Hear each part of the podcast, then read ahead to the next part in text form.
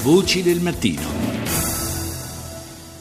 Come abbiamo annunciato in apertura, parliamo adesso del Kosovo, il Kosovo che eh, ha tentato invano di, essere, di trovare un riconoscimento da parte del, dell'UNESCO. Eh, lo facciamo con il nostro ospite in diretta da Sofia, in Bulgaria, Francesco Martino dell'Osservatorio Balcani e Caucaso. Buongiorno.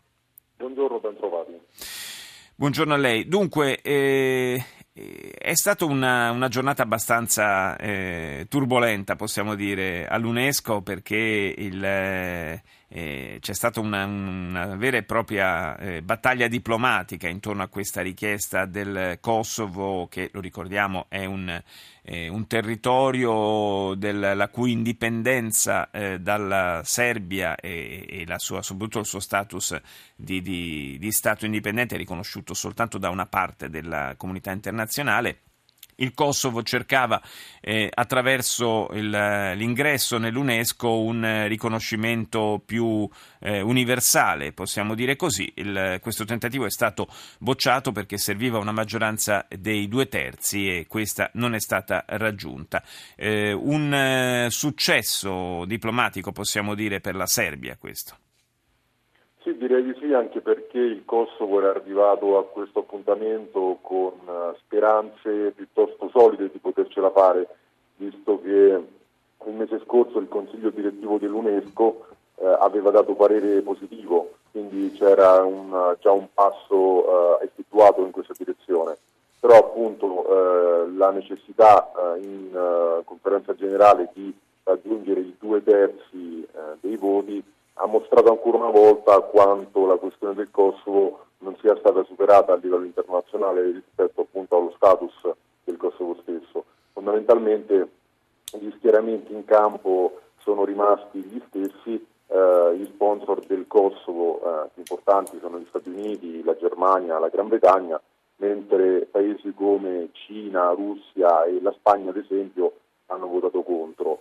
Eh, per il Kosovo sicuramente è un, un passo indietro, eh, anche perché eh, per il Kosovo è estremamente importante essere, eh, far parte di organismi internazionali come l'UNESCO perché eh, ogni nuovo riconoscimento in qualche modo dà solidità al proprio status internazionale.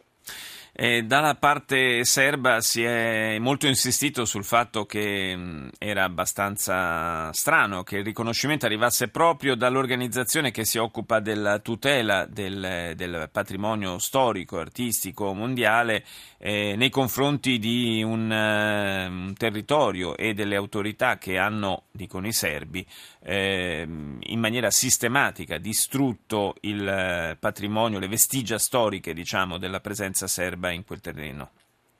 Questa è una delle ferite più profonde lasciate dalla guerra in Kosovo, io direi dalle guerre di dissoluzione della Jugoslavia in generale. C'è il tentativo da parte varie, eh, delle varie fazioni di cancellare non soltanto la presenza fisica eh, di, alcune, diciamo, di, alcuni gruppi etnici, ma anche i monumenti eh, che in qualche modo eh, ne ricordano eh, il legame storico con, con la terra.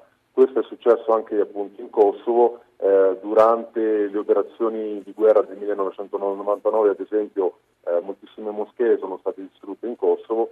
Eh, nel 2004 quando ci fu questo episodio gravissimo di incidenti interetnici eh, durante l'amministrazione dell'ONU già presente sul campo, eh, ci fu invece una situazione di pogrom nei confronti della eh, della, della, comunità serba e in questa occasione vennero distrutte e danneggiate moltissime eh, chiese, monasteri, cimiteri ad esempio. Eh, questo fatto naturalmente rappresenta un'ombra e ancora diciamo, eh, da un'ombra lunga sul presente, proprio perché eh, questi incidenti e queste distruzioni sono avvenute quando già non c'era un conflitto in corso, ma durante l'amministrazione dell'ONU.